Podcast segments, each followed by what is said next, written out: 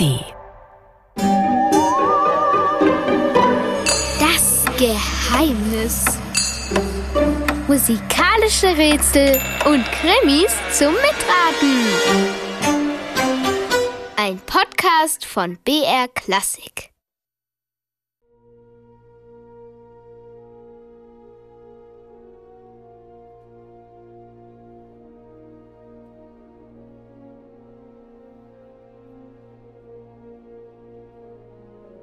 Die Sonne stand als leuchtender Ball über dem Horizont und färbte die Wolken glühend rot. Obwohl sie auf ihren Wanderungen über die Landstraße schon so viele Sonnenuntergänge erlebt hatten, staunten Zora, Rufus und Itzig immer wieder aufs Neue über dieses Schauspiel der Natur. Sie gingen nebeneinander her und sprachen kein Wort. Irgendwann hob Itzig seine Geige ans Kinn und entlockte ihr eine verträumte Melodie die sinkende Sonne umspielte. Die Sonne geht unter und es wird Abend. Das ist ja für unsere Band La Banda Capelli immer die Zeit, wo sie sich so langsam überlegen müssen, wo sie denn in dieser Nacht eigentlich schlafen wollen. Denn die Banda Capelli, das sind ja drei Freunde, die ein bisschen wie Landstreicher unterwegs sind und sich mit ihrer Musik durchschlagen. Ist heute auch wieder so, aber diesmal bekommen sie es mit einer sehr seltsamen Begebenheit in einer Scheune zu tun, in der sogar Schüsse fallen. Willkommen zu Das Geheimnis. Ich bin die Katharina und ich hoffe, ihr seid bereit, diesen neuen Rätselfall aufzuklären. Also, aufmerksam zuhören und mitdenken. Hören wir mal, wie es weitergeht mit Itzig, Rufus und Zora. Psst, Geheimnis. Als sie schon längst hinter dem Horizont eingetaucht und nur noch als halbe Orange zu sehen war, setzte Zora mit einem leisen Trommelwirbel ein, der immer lauter und schneller wurde, je tiefer die Sonne sank. Bis Rufus sie zu guter Letzt mit einem Posaunenglissando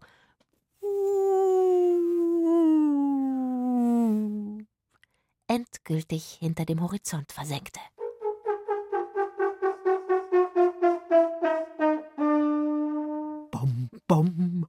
Machte Zora, und auch Itzig strich zum Abschluss beherzt über seine Geige.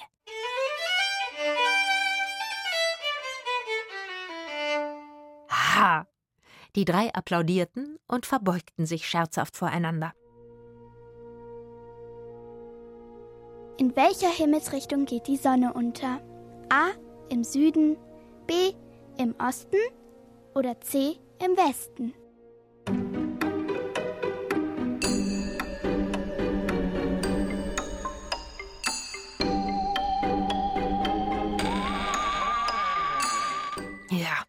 Immer wieder schön, wie die Sonne im Westen versinkt, seufzte Itzig.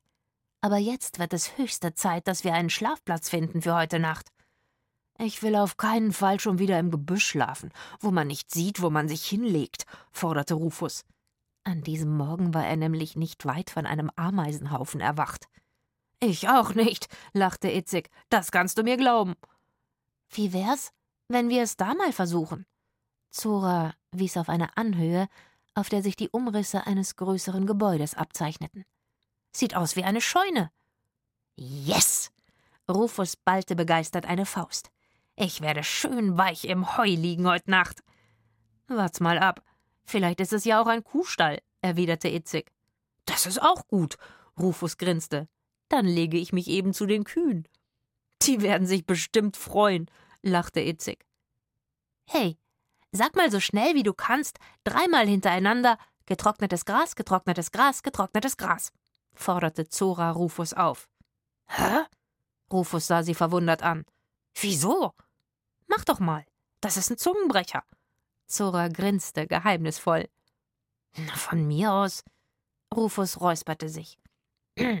getrocknetes Gras, getrocknetes Gras, getrocknetes Gras, haspelte er. Und jetzt du, forderte er Zora auf. Itzig grinste. Ich wette, sie kann es schneller. Ich glaube nicht, tönte Rufus siegessicher. Hoi, hoi, hoi, sagte Zora trocken, und Itzig lachte. Nein, beschwerte sich Rufus. Das ist unfair. Als die drei den Hügel erklommen hatten, hatte die Dämmerung eingesetzt und die Scheune in ein seltsames Zwielicht getaucht. Am tiefblauen Himmel schimmerten schon blass die Sterne, während aus dem Inneren warmes Licht durch die Ritzen der Bretterwand drang. Stimmen waren zu hören. Ach nein, jammerte Rufus, dass wir immer so ein Pech haben müssen. Da ist schon jemand drin in unserer getrocknetes Grasherberge. Psst, machte Zora. Sei doch mal leise. In diesem Moment drang aus der Scheune ein dumpfer Schrei. Dann war ein Knall zu hören. Es klang wie ein Schuss. Die Kinder blieben erschrocken stehen und sahen sich an. Laute Rufe ertönten, gefolgt von weiterem Geschrei, das aber aus dieser Entfernung nicht wirklich zu verstehen war. Oh weia, das hört sich aber gar nicht gut an, meinte Rufus. Sollen wir nicht lieber wieder abhauen? Keine Ahnung. Zora und Itzig zögerten. Vielleicht gehen wir erst mal näher ran, um zu gucken, was da los ist, schlug Itzig vor. Vielleicht braucht da ja auch jemand Hilfe, überlegte Zora. Okay. Ihre Freunde nickten. Sie schlichen sich bis an die Wand der Scheune und pressten ihre Gesichter an die Bretter, um durch die Ritzen ins Innere spähen zu können. Im hinteren Teil standen verrostete Heuwänder und anderes landwirtschaftliches Gerät. Daneben und darüber türmten sich Berge von runden Heuballen übereinander. Zora konnte es kaum fassen. Da waren ja mindestens zwanzig Heuballen nebeneinander gestapelt und acht in jeder Reihe übereinander getürmt, bis unters Dach. Das hört sich wirklich nach einer großen Scheune an. Und schon gibt es eine Mitdenkaufgabe für euch. Jetzt wird's knifflig. Rechenaufgabe. Wenn 20 Heuballen nebeneinander liegen und jeweils acht nach oben bis unters Dach gestapelt sind, wie viele Heuballen sind dann insgesamt in der Scheune? A 160, B 180 oder C 200?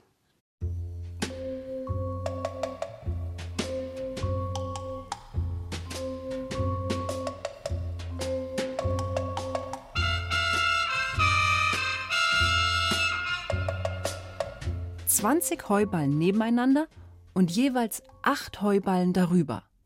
Als Rechenaufgabe wäre das 20 mal 8. Und das sind? Und? Kommt ihr drauf? 160. Also da haben wir es. Antwort A ist richtig. 160 Heuballen sind in der Scheune gelagert.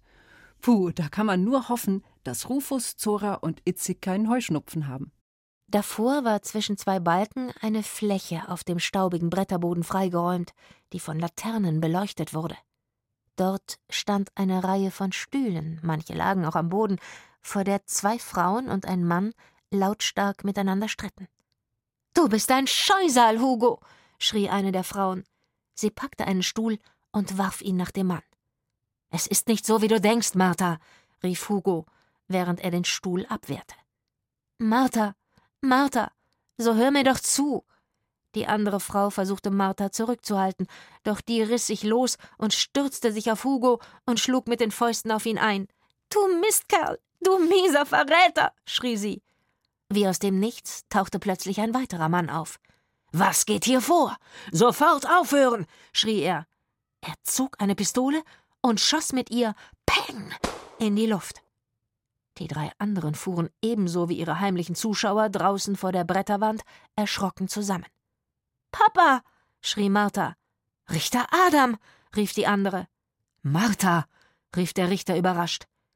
Für einen Augenblick war seine Aufmerksamkeit von seiner Tochter gefangen genommen, so dass Hugo die Gelegenheit nutzen konnte und sich auf den Richter stürzte, um ihm seine Pistole zu entreißen.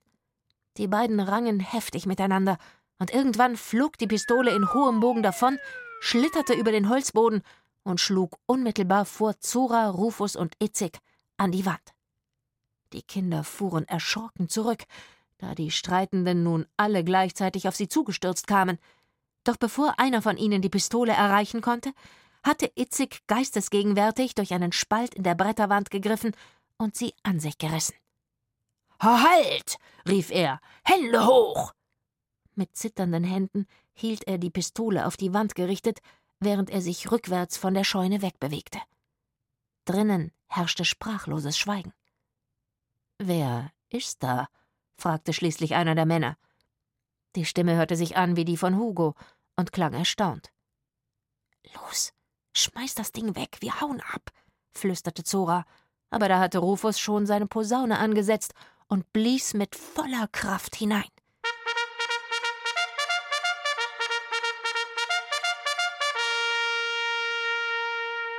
Er schmetterte das Trompetensignal der amerikanischen Reitertruppen zum Angriff, wie er es aus einem Kinofilm kannte.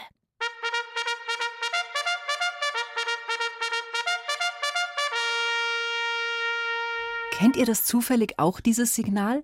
Das amerikanische Reitertruppen im Wilden Westen immer benutzt haben, wenn sie irgendwo angegriffen haben? Falls ihr es nicht im Ohr habt, dann überlegt mal schnell, wie es sich angehört haben könnte, was Rufus da eben gespielt hat. Wir haben drei Vorschläge für euch. Was passt am besten als Signal für einen Angriff? A.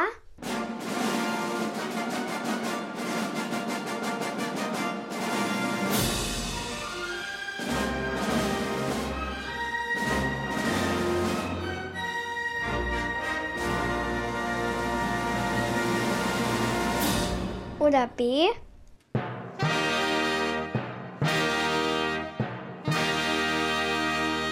Oder C.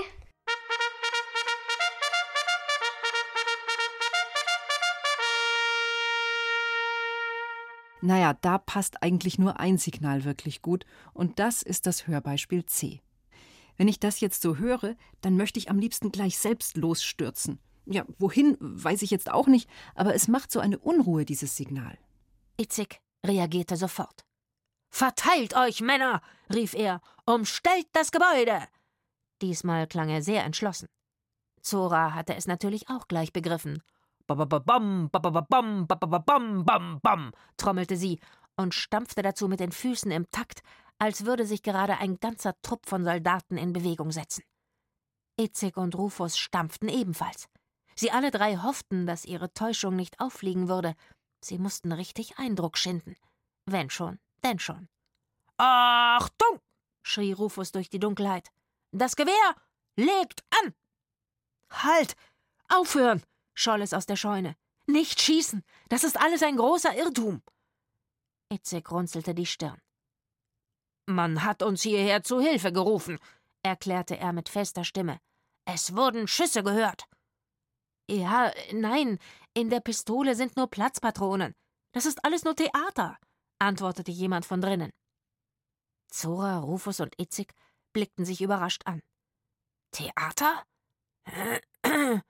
Rufus räusperte sich. Wie, äh, meinen Sie das? Na ja, wir sind Schauspieler, kam es zurück.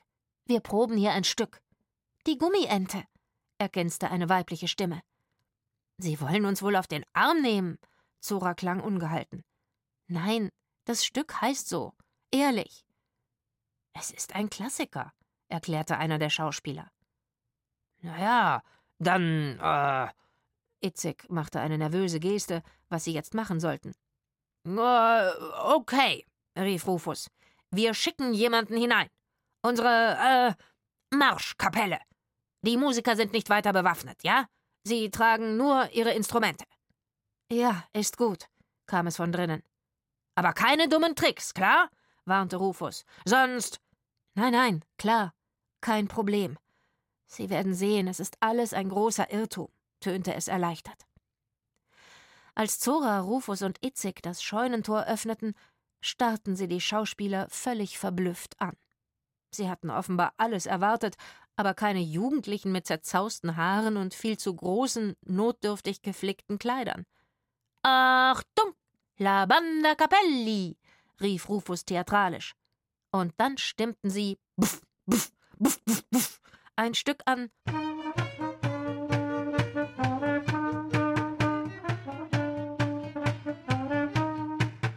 und marschierten dazu quer durch die Scheune. Das Banda Capelli-Stück hat einen ganz bestimmten Rhythmus. Erkennt ihr ihn? Ist es A. ein Walzerrhythmus, also ein Dreivierteltakt? B. ein Samba- oder Rumba-Rhythmus, also ein Zweivierteltakt? Oder C. ein Marschrhythmus, also ein Viervierteltakt?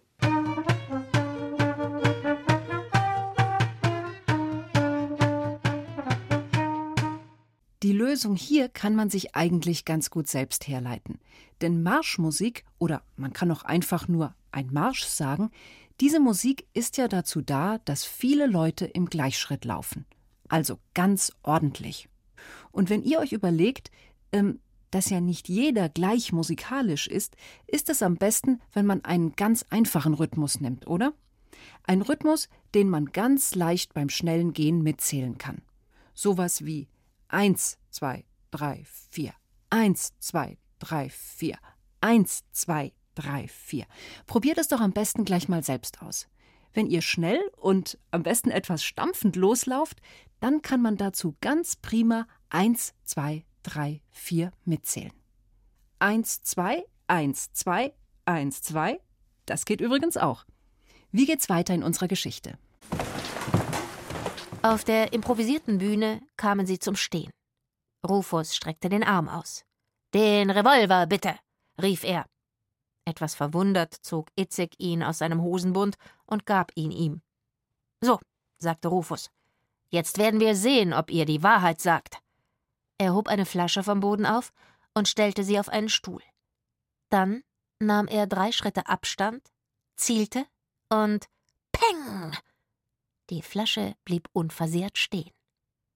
Er sah erst seine Freunde und dann die Schauspieler an, und dann lachten sie alle erleichtert. Oh Mann, das konnten wir ja nicht wissen, grinste er. Der Abend wurde dann noch sehr lustig. Nachdem sich die Kinder mit den Schauspielern bekannt gemacht und angefreundet hatten, vereinbarten sie, dass La Banda Capelli sogar bei dem Theater mitmachen und das Stück mit ihrer Musik begleiten würden. Auch hatte niemand von den Erwachsenen etwas dagegen, dass sie für ein paar Nächte in der Scheune schlafen würden.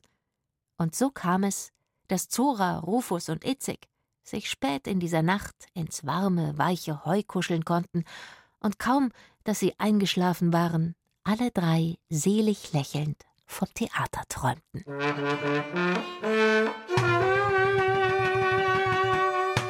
Also der ganze Streit und die Schießerei in der Scheune waren nur Teil eines Theaterstücks. Puh, ein Glück. Und die drei Freunde von La Banda Capelli haben dann auch noch einen gemütlichen Schlafplatz in der Scheune gefunden und sogar einen Auftritt abgestaubt. Denn sie dürfen ja jetzt bei der Aufführung des Theaterstücks die Musik dazu spielen. Alles richtig gut gelaufen also. Dieser Fall ist aufgeklärt. Aber eines steht fest. Das nächste Geheimnis wartet schon auf euch. Ich bin die Katharina und ich sage jetzt bis zum nächsten Mal. Schon am nächsten Samstag könnt ihr euch einen neuen Fall anhören. Ansonsten auch jederzeit in der ARD Audiothek und überall, wo ihr sonst Podcasts hört.